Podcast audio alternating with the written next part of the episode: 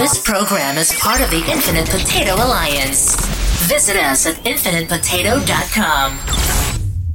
This episode of Cosmic Potato contains adult subject matter as well as some harsh language. Listener discretion is advised.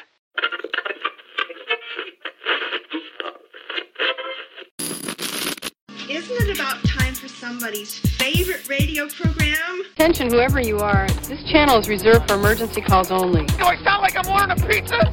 Hold on to your butt. And here we go. From the historic Infinite Potato Studios, this is Cosmic Potato, the Super Fan Talk Podcast. Smoke and mirrors, guys. Welcome to the movie factory. Hasta la vista, baby. Join us as we dive deep into all fandoms and genres of cinema and television. Strange things are afoot at the Circle K. No gatekeeping. You cannot pass! No toxic fandom. That monkey's might fly out of my butt. Now, only inches from a tall glass of Diet Mountain Dew. Just give me something without any sugar in it, okay? Here is your host, Sean Ray. Sean. Shawnee, if you're feeling a little loose. Never the Sean dog, because that's just lame, and I've never been one to chase balls. Easy peasy lemon squeezy. All right, it was a miracle. Can we go now? Keep the change, you filthy animal. Hey, everybody, and welcome to Cosmic Potato, the Super Fan Talk podcast. My name is Sean Ray, and today I learned that the little boy in the Tootsie Pop commercial, you know, the one where he says, How many licks does it take to get to the Tootsie Roll, the Tootsie Roll Center of Tootsie Pop? That boy's name was Buddy Foster, and he's the older brother of Jodie Foster. He was, he was, all, he also played uh, Mike Jones in Mayberry RFD. So there you go. There's the uh, connection. joining me tonight in the historic Infinite Potato Studios is a plethora of patient participants, beginning with Rick. How are you, sir? Clever quip. Neek is here as well. How are you? Uh, been better, been worse. Virginia joins us tonight. How are you? I'm doing okay. And Scott is here as well. How's it going, sir? Humorous non sequitur. All right. We haven't we haven't released a lot of episodes of this show lately. We're going to try and remedy that in the future, but tonight we're going to talk about a topic that comes up in a lot of our discussions when we're offline. We haven't really talked about it on mic as much so we're we, we've kind of shied away from doing an actual show about it but we're gonna we're gonna get on it tonight. The reason that it requires us it requires us to talk about some things that aren't a whole lot of fun. So we're generally a show that talks about the latest marvel movies or the best tv shows that we're watching but over the last few years there's been a trend in hollywood where some bad uh, some bad things that celebrities do in their private lives are coming up to the surface. And we've gotten to the time where things that might have been swept under the rug in decades past are actually getting exposed. So, uh, what we've gotten as a result is something that's become known as cancel culture. And the the the the discussion easily gets twisted into a political one uh, where people that fall into liberal and conservative camps want to disagree and they want to say go woke, go broke, and all that kind of crap, you know. And um, especially when polarizing figures like to chime in and drive the wedge in even deeper. But looking at it from a fandom standpoint, as people that like to consume the art, you know, the TV shows, movies, and books and music and things like that, we're left deciding if it is respectful to the victims of the things that those people have done to continue reading or watching those things. So I will turn to our panel with a simple question just to start the conversation and get some examples about what we're talking about. Which celebrity that you're a fan of did something bad enough that made you question if you want to continue to consume their work? Scott, why don't we start with you? It the this entire topic has been something that I've been struggling back and forth in my head how how best to approach it on on this podcast. So I never came up with with a, with a proper answer.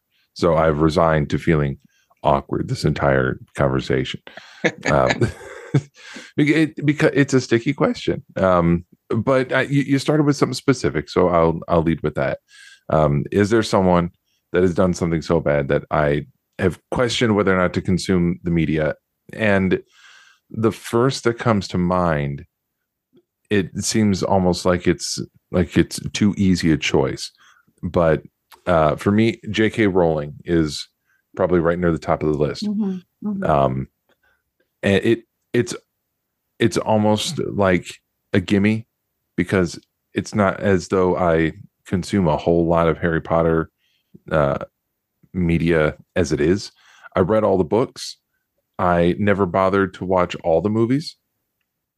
Um, I I I've never even been struck with with a, a passing consideration for watching the Fantastic Beast movies. Um, That's a good choice. And, yeah, and and any of the um, like any additional media that comes out. You know, I I did not, nor did I ever go and visit uh, you know, the Pottermore website. Um, whatever form the like unofficial sequel. I can't remember the the the the name of it. I think what did someone make a play out of? Yeah, the Cursed Child. The Cursed Child. That. Um, I think it was what like released in print form as like like yeah they put the script uh, out yeah. it was it was a script version yeah. Yeah I, yeah. I know it was released never considered going and reading that but uh the decisions of you know would I ever sit down and watch the Fantastic Beasts movies? Would I ever sit down and read the Curse Cursed Child after reading uh, the other seven books in the main series? Those questions become a lot easier uh, viewing Rowling now. Mm. It, that's it's the type of turn that makes it easy to not feel like I'm missing much. Because after we've all gotten a a clearer sense of like who she is as, as a person and more importantly like what her values are specifically and, you know, obviously we're talking about her her views towards uh trans people. Mm-hmm. It, if it's something that she has to say, I don't really feel the need to to hear it anymore. Yeah. E- even if it's stuff that she's that she's written. The closest I've come to anything that she's written lately is uh, watching a uh, YouTube book review on uh, her latest non Harry Potter. Uh, I think like like mystery novel that she writes under a, a pseudonym which yeah. I, I find kind of humorous because considering her views on trans people and she writes under a male name pseudonym. Hmm. Yeah, and it's also odd that she writes under a pseudonym, but then she just tells everybody, "Oh, it's me." Yeah, I mean, it, it, it, it's no secret. It's yeah. hey, guess I, what, Richard Bachman? We know who you are. I um, I was a big fan of, of Harry Potter. Both my my wife and I were she still is. She she reads Harry Potter fanfic almost daily. Uh we we own all the books. In fact, the last two or three books came out after we got married and we would uh like roll dice or or draw cards or whatever to see who got to read the copy first when we got it. Um and I okay, what first of all, before I even go into this, I am not in any way defending Rowling. But um I have a friend Dave who is really good at pointing out when you've jumped on a bandwagon without knowing why. And especially on this topic, because I'll be like, oh, so and so is an asshole. And he's like, do you know him? Like, no well what well so you know and then he he forces me to evaluate why i'm believing x about y. And so in a prelude to talk about to talk tonight i decided i need if we're we're going to talk about Rowling i had you know there was no doubt she would come up and i wanted to have some some solid quotes behind me as to why I don't like her because I used to love how she would take assholes down on Twitter. She could roast people like no one else could on Twitter.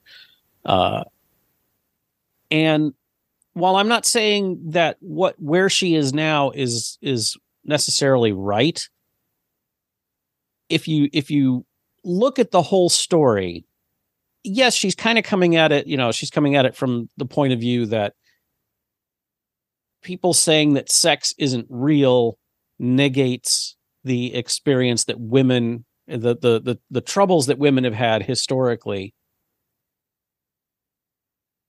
i am i am not the person to evaluate that particular viewpoint but it looks a lot like she said some things along those lines and got piled on by it may not even be the trans community. I, you know, one thing I've seen a lot of is people getting offended for other people mm-hmm.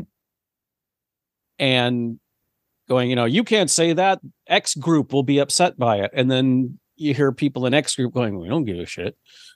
Um, but after that happened, it seems like Rowling just doubled down and went, oh, yeah, well, fuck all of you. And then just kind of went off the deep end. Yeah. Yeah. Yeah, it's one thing to have an opinion, an unpopular opinion. It's another thing to make other people feel shitty because of your opinion, you know. Yeah. Um, Virginia, what about you?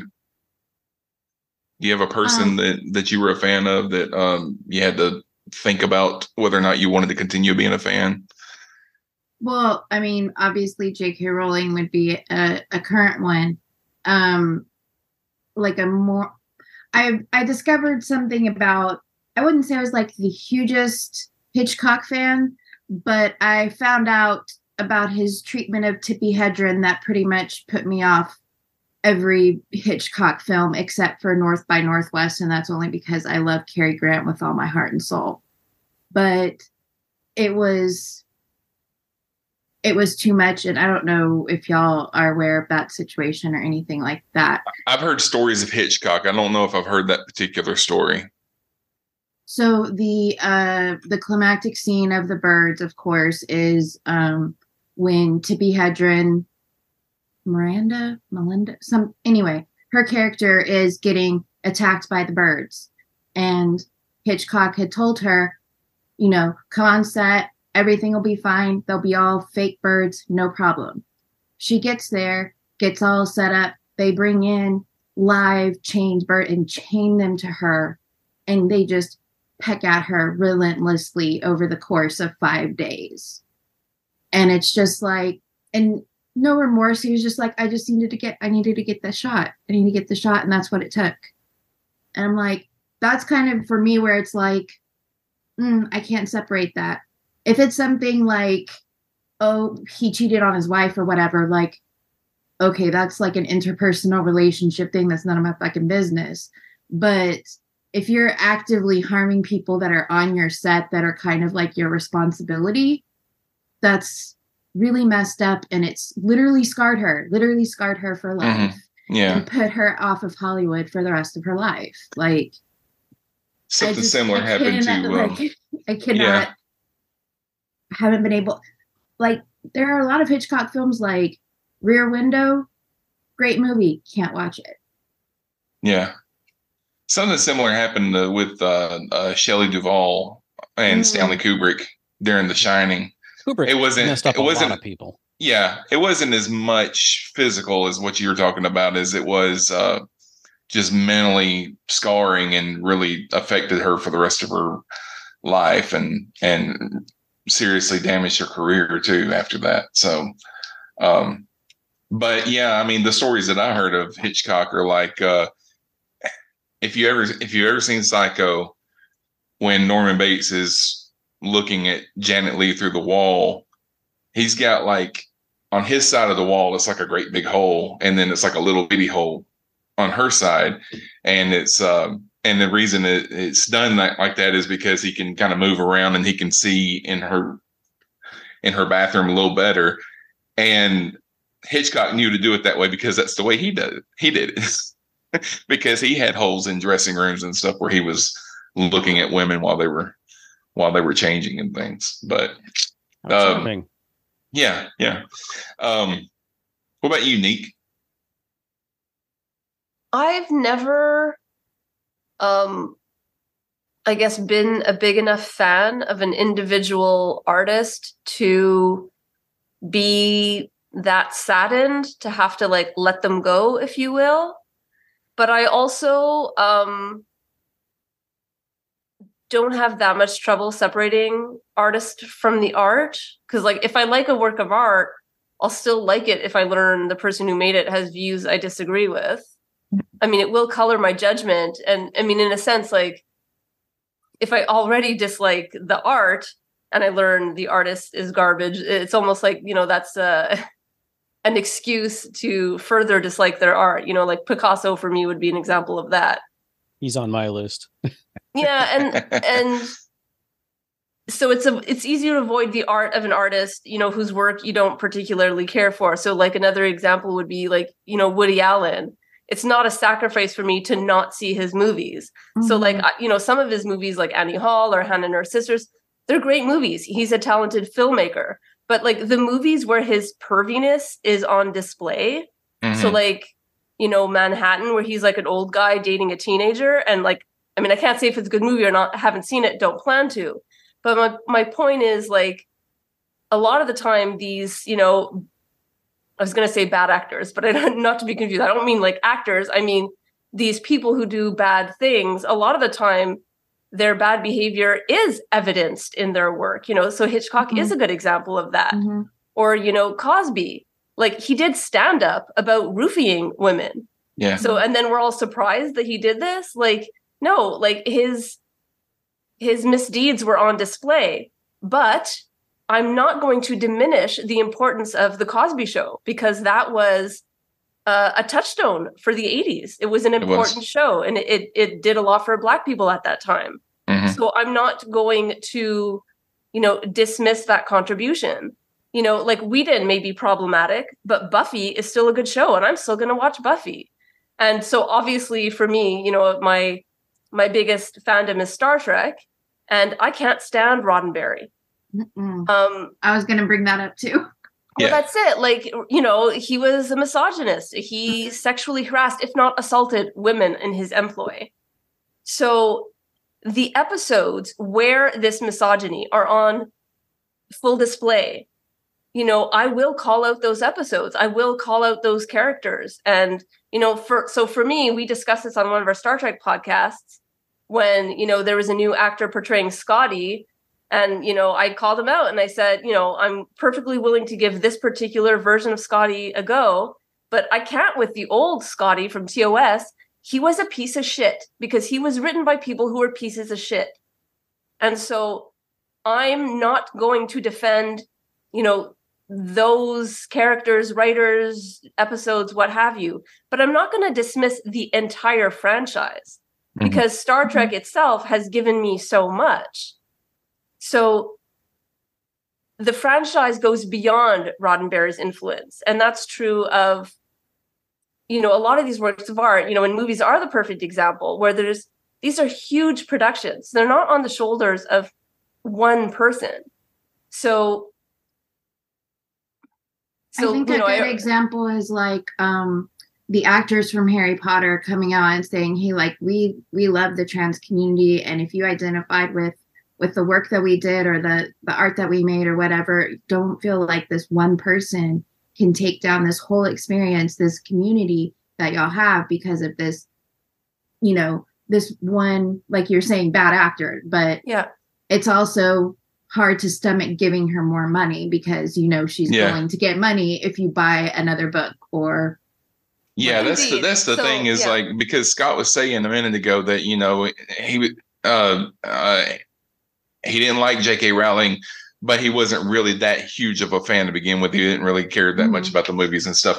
But what about when you've got somebody like, i will use my daughter for instance, because she's 22.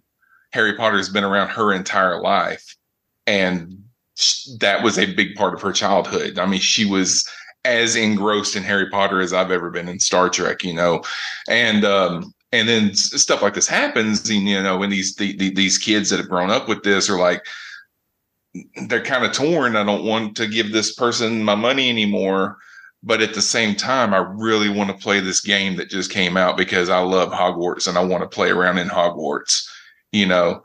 So what what what is your suggestion for separating that? You know, Wil Wheaton um, uh, wrote a blog about this. I wanted to read a quote because he was specifically talking about uh, Buffy and when all the stuff about Joss Whedon had come out. But he says, "I believe that when some piece of art is deeply meaningful to a person." For whatever reason, that art doesn't belong to the person who created it, if it ever did. It belongs to the person who found something meaningful in the art so, what is your suggestion for someone that is struggling with something like that? That they maybe they are a trans person, maybe they're a young person that that has just realized that they're trans or they just came out as trans or something. And they don't want to give J.K. Rowling their money, but they also really love Harry Potter.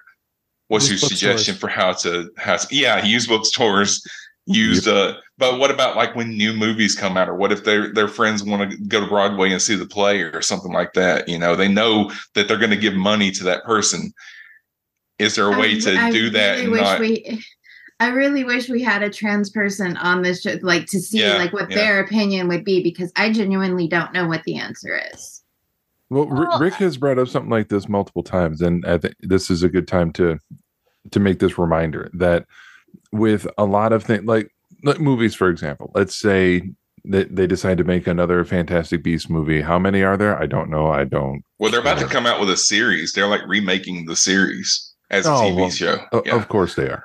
Yeah. um, okay, so uh, a, a remade series, and people, let's say they they want to follow the series because they enjoy the property but they don't want to patronize the series because they don't like the creator. And Rick would likely point out, hopefully, I'm not misquoting you, they've already gotten paid. So by consuming this media, you are not putting money directly into their pocket. They've already gotten paid and they will have been paid whether you watch it or not. And if you can get some enjoyment if you can connect with the material, then you don't necessarily have to deny yourself the joy that you will get from the from the media just because you don't want to feel like you're giving money to the person that you don't like because you're not giving them money they already got it. Yeah. That's not a i mean yes that's that's sort of what i've been saying but not exactly. Mm-hmm. Um, with the the when that came up, we were talking about the Ender's Game because uh, you, you didn't you didn't ask me uh, if I had anyone, but if you don't mind, if I jump in with one that was really important. yeah, me. go ahead. Go ahead. It, it, he, he's uh, on my list too, Rick. uh, Orson Scott Card was one of my favorite authors uh, in my twenties. Uh, I read all all of the Ender's books, of the Ender books, uh, Ender's Game and Speaker for the Dead and Xenocide and Children of the Mind. Children of the Mind. Thank you. Um, Ender in Exile. I didn't. The War I, didn't I, I, had stopped by that point. Yeah, those came later. Um, and I knew I knew that Card was a fundamentalist and, and a, a Mormon, or mm-hmm. yes, yeah, Mormon. Um, but it really didn't didn't come through in his writing, so it didn't bother me.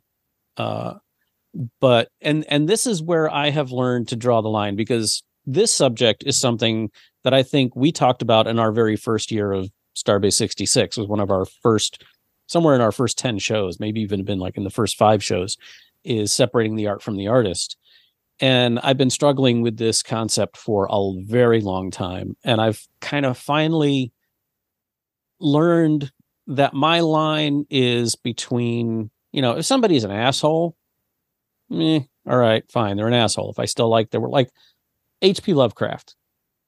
H.P. Lovecraft, even by the people at the time, was like, this dude's a real dick.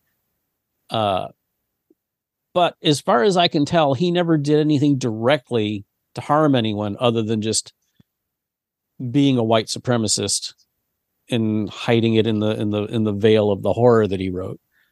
And when it when it's when it when it's when it comes out, it's so blatantly stupid that you know I don't know. I it, it's you know Lovecraft was was scum, but he wrote some really he had this really cool writing style anyway. But people like Sean Connery, who beat the hell out of his wife, and when and and said in an interview with freaking Barbara Walters that it's yeah every now and then you got to slap a woman around because you know they don't listen. I was done with him. Uh, Louis C.K. loved him. I used to. He uh, no one made me laugh like he did until it turns out that he's a freaking perv who would force women to watch him masturbate. Another that is not a perfect victimless example- crime. Another perfect example of someone whose TV show had all his perviness on full display. It was Yeah. there to be perceived. Yeah, pretty much. Yeah, I never I never saw the show. I just I just had listened to his his stand up. I've Um, watched I've watched a few I watched a few episodes recently because it came up while I was researching all this. So I went back and watched a couple episodes of Louis, and yeah, he talks about masturbating a lot on that show. I mean, he full on stalks a woman in one of the episodes. Yeah, yeah, he did. He followed her all the way home. Yep. But Orson Scott Card, who wrote some amazing science fiction, also actively used his fame and fortune to fund the anti-gay marriage movement in in the United States. And that's where I that's where I really draw the line is when somebody uses their fame and fortune to actively harm people. That's when I'm like I don't care how great your art is. I want nothing to do with you do with you ever again. And I will never recommend the Ender books to anybody unless, you know, unless like, yeah, get it from a from a used bookstore. But Orson Scott Card will never get another dime from me. I know it won't matter to him.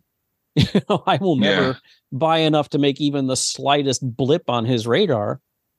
But it make you know, it's just like Chick-fil-A. I won't eat at Chick-fil-A because they actively work against LGBTQIA people do they you know does does my 40 or 50 bucks i might have spent a year on chick-fil-a matter to them not one bit but it matters to me and it matters to all of my lgbtqia friends who are like you know if you go to if you if you eat at chick-fil-a you're you're basically condoning them and i don't disagree with that and so i don't I I also but also like Scott with with the Harry Potter stuff. I never liked Chick Fil A anyway. I only went for winter because my daughter liked the playground. I n- n- literally never had a bite of their food. It's But I but I think Rick, what you bring up is is the emotion of the thing. And and that's basically the answer of like, you know, do you support the thing? Do you go watch the movie or whatever? How does it make you feel to do so? You know, do you feel sick to your stomach if you if you go watch the movie or whatever? Or are you able to like to be okay with it within yourself? Because, you know, that whole thing of like, you know, I don't want to give them money. And like, well, they've already got the money. Yeah, but if you go see the movie, then you're sending the message that you're okay with them doing that bad thing, even if Yeah. they don't use their money to support whatever uh, political action you disagree with. Yeah. So, I mean, it, it really does just come down to how you feel about it.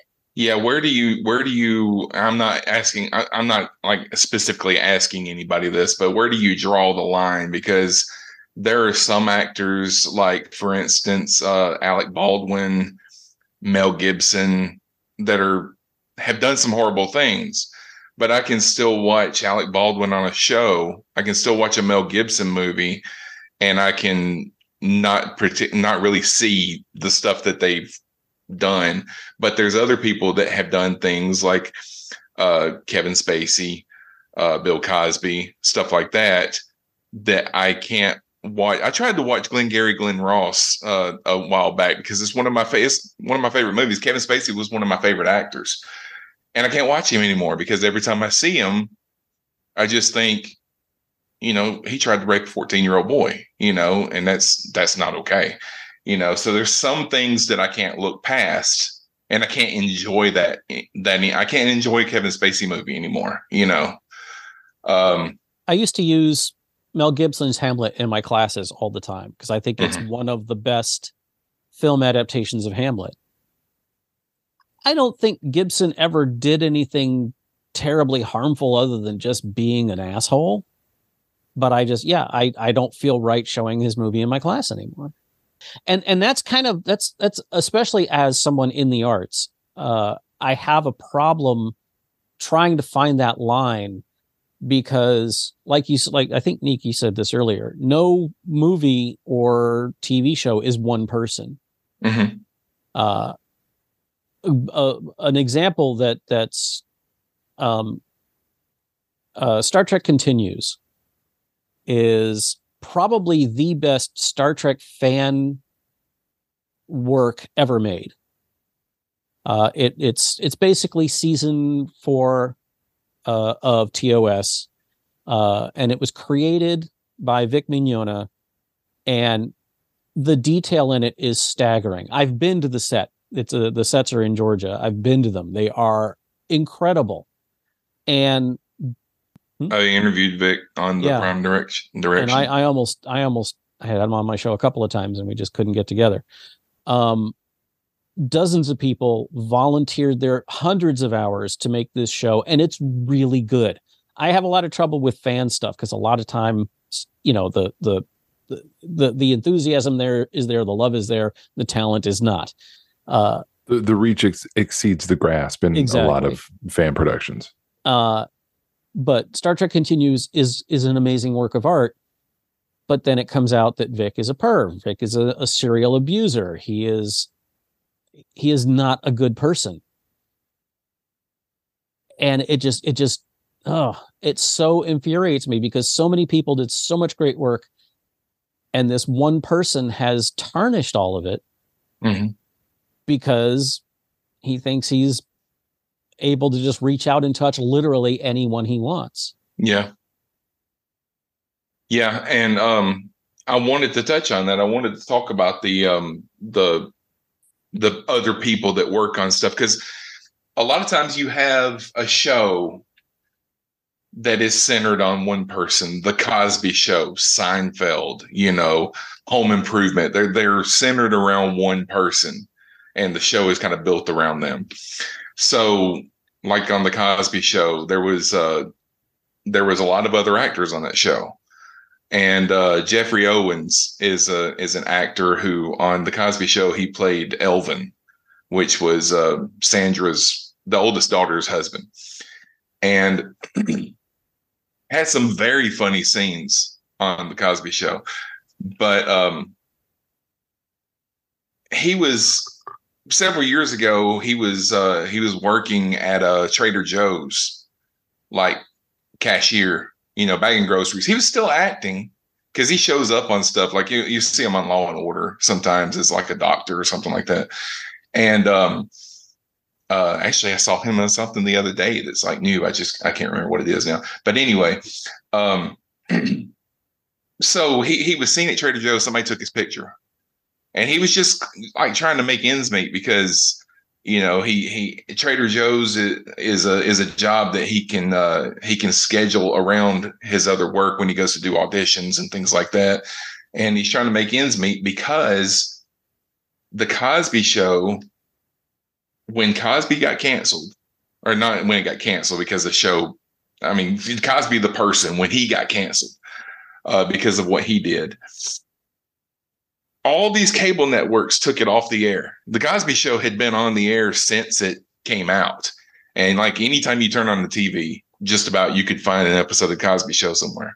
And every time they show an episode of the Cosby Show, residual payments would go out to all these actors. And the residual payments back then were a lot more than they are now because with streaming and stuff, they might get a residual payment of like a few bucks or whatever. But it, they used to That- get checks in the mail. strike part of what the strike was Yeah. They used to get checks in the mail for fifteen hundred, two thousand dollars, stuff like that regularly, and they were able to use that money to supplement their income while they're going and trying to find other work and stuff. Well, that stopped because that show got taken off of all these cable networks. Nobody was showing it anymore. You can't find it anywhere. And uh, and so he's not getting those checks anymore. So he had to go to Trader Joe's. and stuff like that. So you got a lot of actors that put a lot of work into these shows earlier in their career in the 80s and the 90s. And now they're not able to make money off of it anymore because of something that this one person did. Yeah, and that argument doesn't move me that much because like that's a show from like whatever, like 40 years ago. If you're still depending mm-hmm. on residuals from something from that long ago, like get your shit yeah. together. Like no shade, no shade to working as a cashier. That's a perfectly respectable job. Like like I you know, you you shouldn't be depending on money from something you did that long ago. And so I think it's perfectly reasonable for a TV show from 40 years ago to no longer be on the air, regardless of whether or not any individual in it, you know, is canceled on for personal reasons. Yeah. Okay. Um, what about what about the um the people that do things that get canceled like we were talking about Rowling is it is it easier when it's somebody from behind the camera than somebody that's like you don't have to see J.K. Rowling. You don't. Woody Allen is in some of his movies, but he's not in all of them. So, uh, if it's somebody that's behind the camera, is it easier to look past it and just continue on and and carry on than if it's somebody that's just Kevin Spacey is right there in your I face every time you watch a Kevin Spacey movie. I think we've sort of already answered this question by the examples we've given that it depends. For whatever reason, you can't handle Kevin Spacey, but you can handle, I mean, I don't know, whoever else. Like, you know, for me, I can still watch a Tom Cruise movie, even though I think Tom Cruise, the individual, is a garbage person. Like, you know, any Scientologist to me is going to be a piece of crap. But like, I'll still, you know, I'll still go see a movie that one of them is in because I don't know for for whatever reason I'm able to do that, mm-hmm. and it really does just come down again like for whatever reason there are certain actors i just don't like them and i don't like to see their work i'm not going to not see something because of one individual but you know i, I might you know, when they're on screen, I'll be like, eh, I don't like that guy, but you know, I, am able to com- compartmentalize and just see the character rather than the actor. You know, it's it's tougher with some people than others. But yeah, again, it just comes down to emotion. It's like some people rub you the wrong way, and other people not as much. And you know, we're all just human, and and it's not necessarily rational. Yeah and it, it's, like, completely just... dependent on well not completely but largely dependent on life experience. If i mm-hmm. have um you know really negative interactions with you know men sexually harassing me if i hear about you know actors or directors sexually harassing the people that work for them that's going to affect me way stronger yeah. than absolutely. it, than it yeah, may that's, you know someone exactly. Else. it comes down to your personal triggers. Yeah. Yeah. Well it's like with whedon you know when when Charisma Carpenter's story came out about how awful he, he was to her. Uh, and her castmates, while none of them really said, yeah, a lot of them were like, mm, yeah. Um, I was ready to write him off. But then the more I looked into it, and maybe this is just a result of this is becoming such a, you know, so much more in the spotlight that now we're looking at degrees of how awful a person is.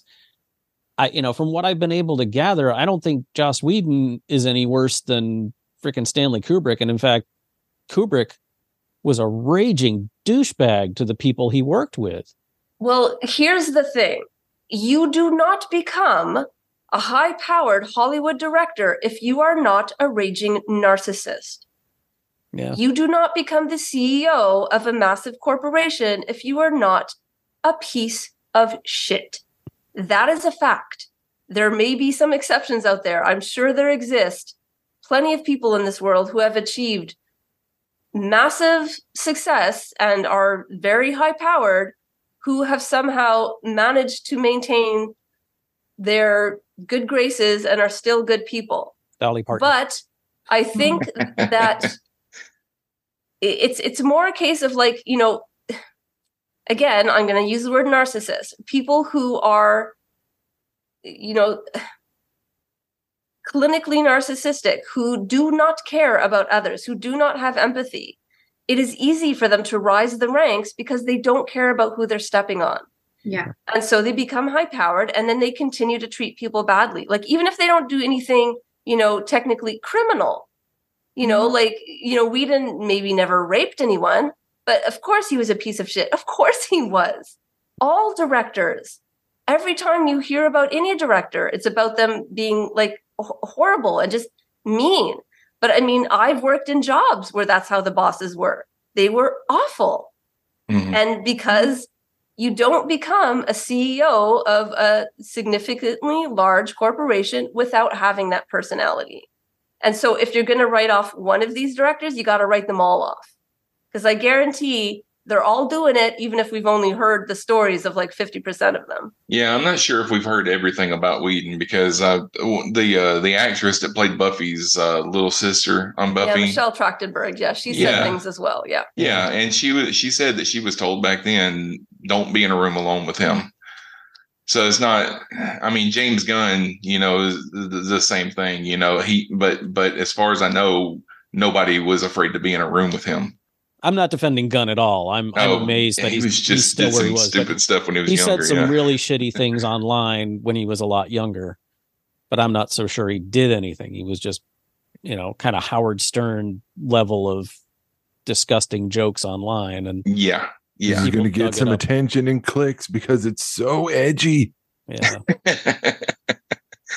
uh, but then you've got you you've got a lot of people that have done things that um, you get a group of people behind them that supports them and makes them even more even more successful than they were before. Like uh, uh, uh, Jason Aldean, you know, they a couple months ago. I don't know if you got you that got is. his, he's a country music singer, and he came out with a video a few months ago um, that the, the the song that the video was about was not that big a deal. It was called. They had some lyrics that was like "Try that in a small town," you know, that kind of stuff. Oh, that and uh, yeah, and then but then the video came out, and there was um there was a lot of he used a lot of footage from Black Lives Matter riots and stuff like that in the video, and then he filmed, and then he was filmed like standing in front of a courthouse where a lynching had taken place in history, you know, which that spot has been used in other videos and stuff. But when you put it in that video, you're saying try that in a small town and you've got Black Lives Matter images and the same thing, you know, it brings it brings a lot of attention. And then you but then at the same time, so liberals want to cancel him, but then the conservatives come, but no, no, no, you know, and and and he and he's he's still selling out arenas and you know, so All right, I, I I'm I, so- I haven't said anything yet, but I really have a problem with this this concept of cancel culture, just in general as a term. But nobody calls it canceling when the conservatives go out and start shooting their their coolers because they don't like what the company just did or burning. Oh, yeah, I or do. all of this crap. but when a celebrity does some shitty thing and people say well we should we shouldn't watch that anymore suddenly it's cancel culture and i really hate that term Well, and something else that I was going to point out too is like, especially kind of kind of in that same vein, is like more like comedians like Louis C.K. and and maybe like Bill Cosby or whoever, when they then come out later and say, you know, have a new stand up or a new joke or whatever, and people are not into it. We are just doing that. Y'all are just canceling me. Like, maybe I just don't like your shit. Like, I'm not Yeah. required to like what you put out. I'm, you know, this is well it's Jer- supply and demand. Like you, you don't, you're not uh entitled to me consuming your stuff. Like, yeah. And and was it cancel it. culture when the dixie chicks got shit on because they Well, it wasn't called that back then, and it's a, it, that's a that's a that's a new a newer term. well th- and that but Well, that's and- my and point is is when a good- conservatives do it it's just outrage but when liberals do it it's cancel culture and it's right up there with woke woke is a good word i'm proud Oh, yeah. to be woke yeah, I don't have a problem with I don't have a problem Um, with it. No.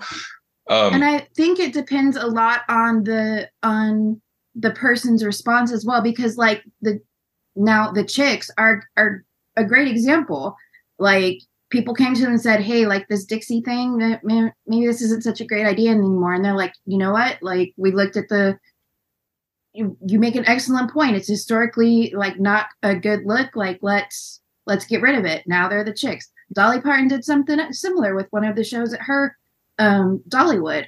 And it's like these are the kind of people who The like, Dixie Stampede, yeah, yeah. they like listen to the feedback of the people who are effective, like take it into consideration and then make changes if that's like the kind of person that they are.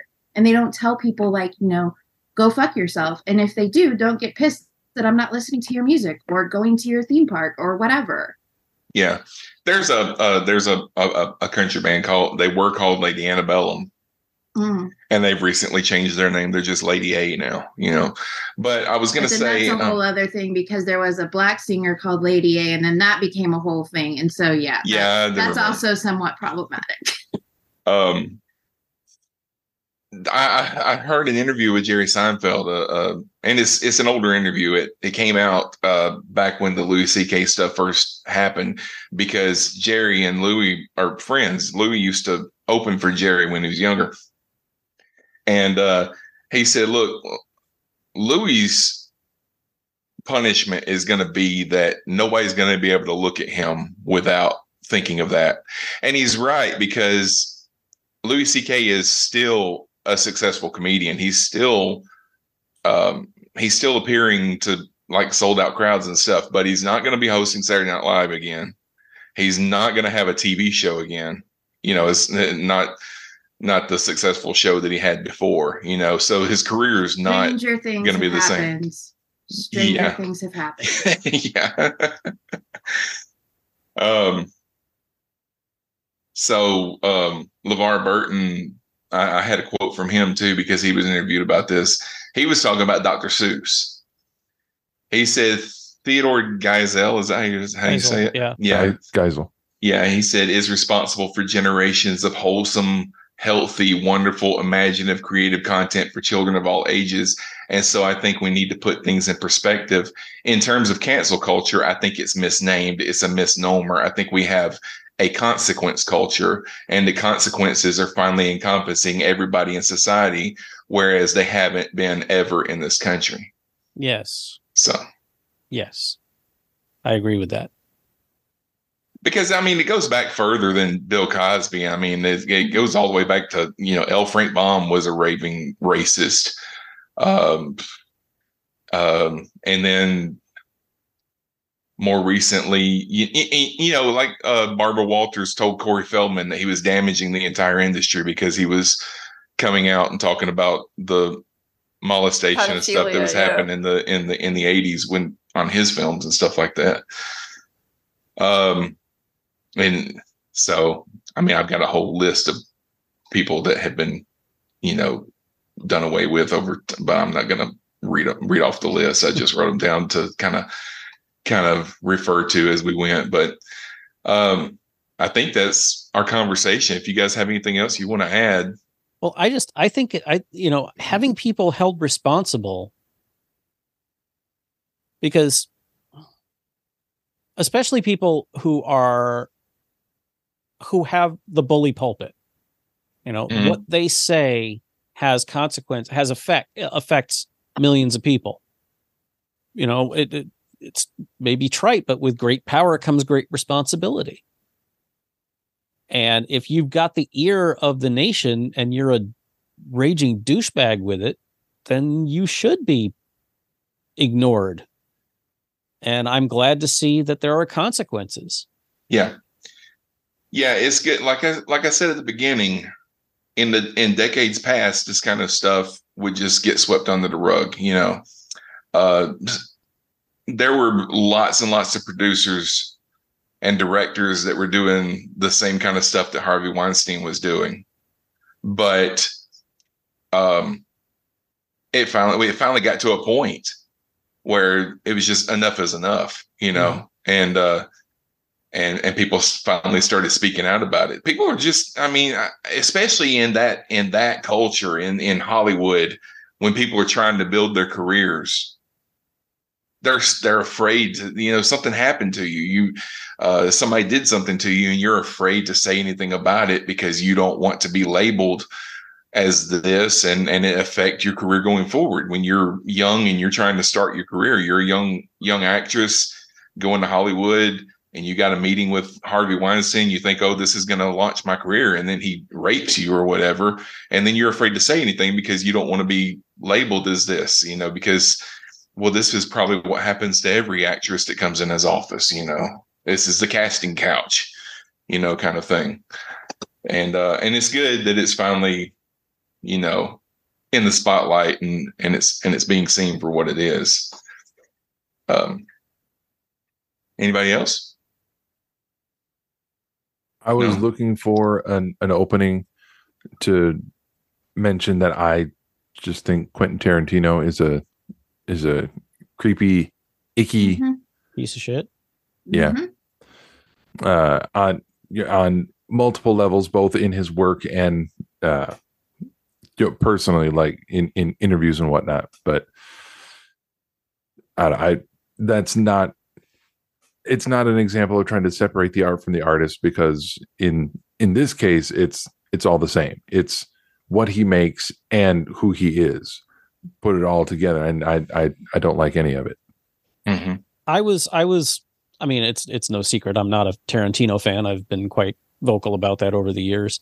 But uh, a couple years ago I found out that he he hurt Uma Thurman Mhm. in in Kill Bill. Uh, she was he made her do a stunt she didn't want to do, and he talked her into it. And it was it was a car thing, and the car went off the road, and she her back has never been the same since.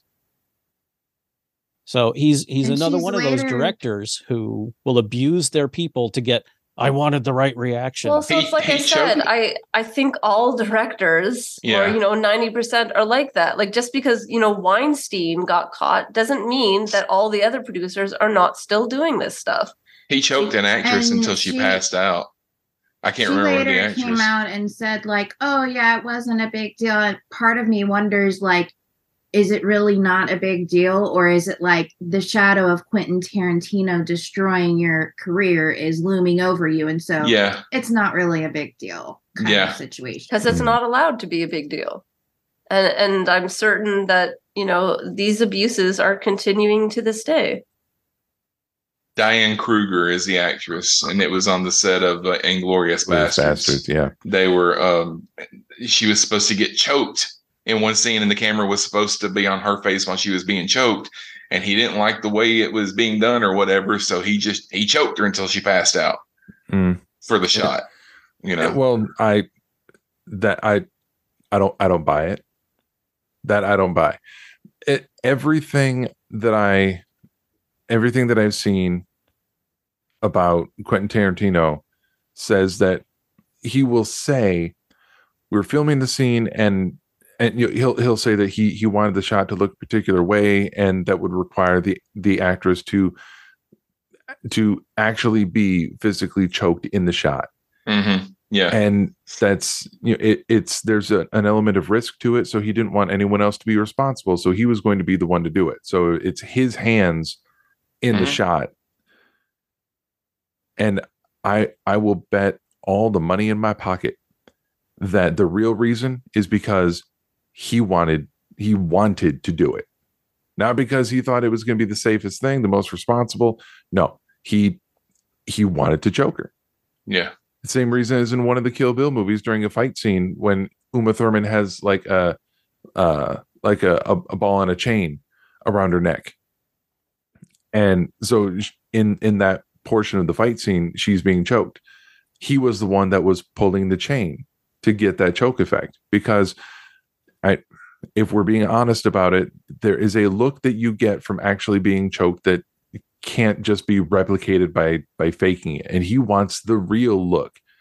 So that's another instance where he's going to choke someone on set under the cover of because i want it to look a particular way and it's my responsibility.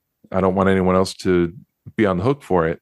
But under the surface he likes it. Mhm. yeah, the same way that he likes feet and there are so many shots of feet in all his movies and from dusk from dusk till dawn. You have Salma Hayek putting her foot in his mouth and then pouring whatever the drink was down her leg. Yeah. What a surprise. He wrote that movie. And he wrote himself the part that gets a foot in their mouth. He did it because he wanted to do that. It wasn't for the movie, it was for himself. No one will ever convince me otherwise.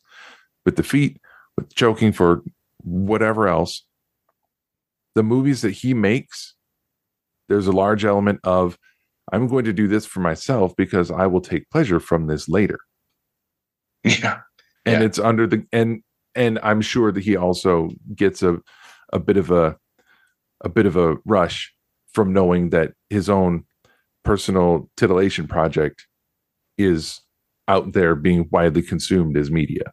Mm-hmm. Yeah. All right. Puke. Puke. Puke. okay.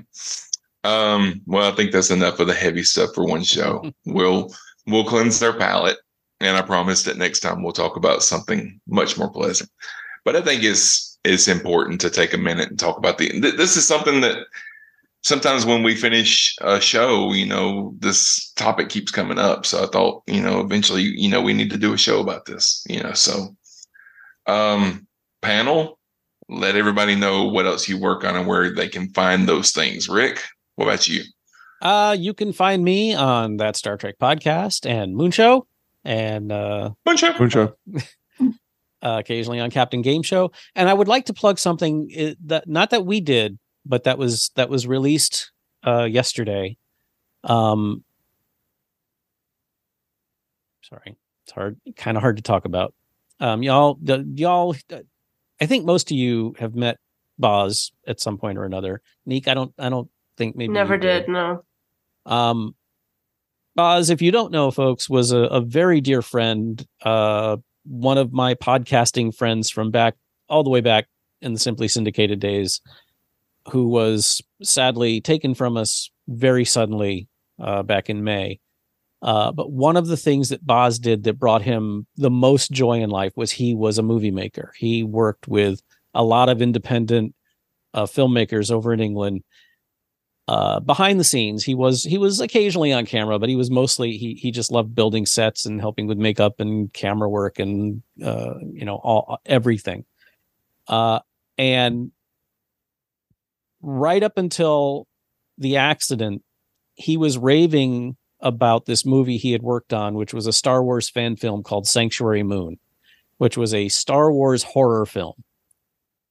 Because uh, Boz loved horror more than any other. Uh, if you ever listened to his his uh, his podcast, uh, Little Shop of Horrors, him and him and Gordon, little little pot of horrors, little pot yeah. of horrors. Sorry, thank you. Little pot of horrors. I did that all the time. Um, Boz loved horror. He loved horror films. The the more gruesome, the better. Uh, and sadly, I don't think he lived to see this, but it came. It finally was released yesterday. It's only twelve minutes long, uh, but it's wonderful. Uh, and there there's a very beautiful and heartbreaking tribute to him at the end of it. So it's called Sanctuary Moon. It's on YouTube. Uh, I highly, highly suggest you watch it. It's it's it's really well done. Uh, like I said, it's only 12 minutes long. It's not a huge investment of your time, but um, it was it was his the last film he he worked on, and it it he would have been really proud of how it came out. Okay. Yeah. Yeah. All right. Nick, what about you? Oh, I've got to follow that, eh? no press. well, you could stay right here on the Infinite Potato Alliance and listen to Moon Show. Moon Show. A For All Mankind podcast. And you can go to my website, superanemic.com, to read my Star Trek recaps, where I will take Roddenberry to task. You do. but you let you let D. Philippus off the hook this week. I was shocked. I, I think I wrote that one before I had my argument with him. Oh, I, I don't recall, but like, yeah. I'd like to see. I'd like to see you do recaps of For All Mankind on there too. if I had the time. Virginia, what about you? Um, you can also find me here on the Infinite Potato Alliance Network um, at Wait You've Never Seen, or Wait You've Still Never Seen, actually, where um, currently I'm alternating between uh, episodes covering Doctor Who in River Song's timeline order with my co host Zane, and then having a variety of co hosts, just other shows to fill in the time gaps because our schedules are sometimes a little wonky. So variety, yay. And the the new Doctor Who starts next weekend. Next Or- weekend already. Or I say starts. It's a special, so they're coming out with a special next weekend. I'm excited. The- The uh, first, I think the I think it's the first of four. Th- three. Three? Okay. I'm almost I'm almost certain it's three. Yeah. Teresa. All right, Scott, what about you? Uh, you can find me as the host of that Star Trek podcast here on the Infinite Potato Alliance, uh, and also some other places. But I have somehow forgotten all the other places that I appear. So I guess you'll just have to listen to everything on the network. if, if, Smooth. if you want to find me, you'll have to listen to all of it. Um, but if you don't want to listen to me, then you can visit my website at www.planetrisecreative.com and you can see the graphic artwork that I do for fun and profit. All right, and you can hear me right here, and uh, and over at occasionally on that Star Trek podcast, and we are going to soon be doing a uh, a retrospective. We're not going to cover all of the Orville. We're going to uh, hit the highlights. We're going to do three or four episodes from each of the three seasons to kind of tide us over until Discovery starts sometime early in 2024. And they're supposed to start filming uh, the next season of Strange New Worlds in December. So hopefully that'll be out by summer or fall of next year or something like that. So or in the meantime, yeah, in the meantime, we'll uh we've got the we've got the Orville and we've got some and when we get done with that, we'll do some more classic episodes of Star Trek. But as far as this show, uh we're gonna we're gonna continue. We're not gonna the, this show's not gonna be coming out every week like it was in the past, but you know, um maybe once a month we'll come out with uh with an episode talking about something or another. Yes, Sky, you have your hand up.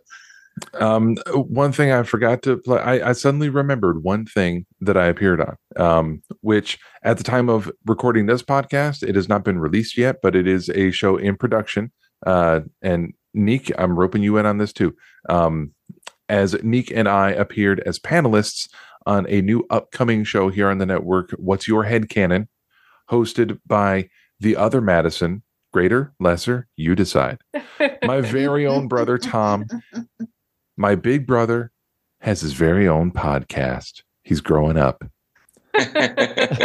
What's your head canon soon to premiere here on the network, uh, where he, as the host, will uh, pose a question connected with a uh, particular franchise or uh, or or theme, and the panelists are to come up with their head canon to explain it, and then we will vote believable, not believable, up, down. It's it's fun it's fun. It's not necessarily a long form podcast. The episodes that we've done so far have been relatively short.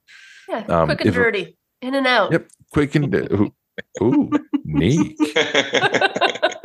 um, but if it does follow the uh, Captain Game Show model, it it will uh, it will evolve into longer and longer episodes as time goes on. All right. Uh, thank you all for listening. We'll be back very soon. So join us next time on Cosmic Potato, the Super Fan Talk podcast, when you might hear John say something. I'm sure he's going to have a lot to say after he listens to this episode. Probably. We're all wrong.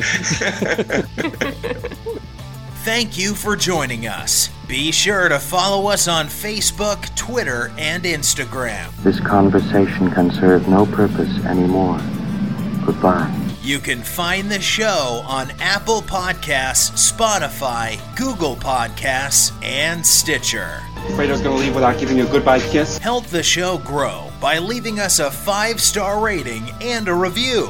Or support the show by visiting us at patreon.com slash infinite potato. That's the worst goodbye I've ever heard. And you stole it from a movie. Be sure to join us again soon on Cosmic Potato, the Super Fan Talk podcast, brought to you by InfinitePotato.com. Goodbye. This concludes our broadcast day.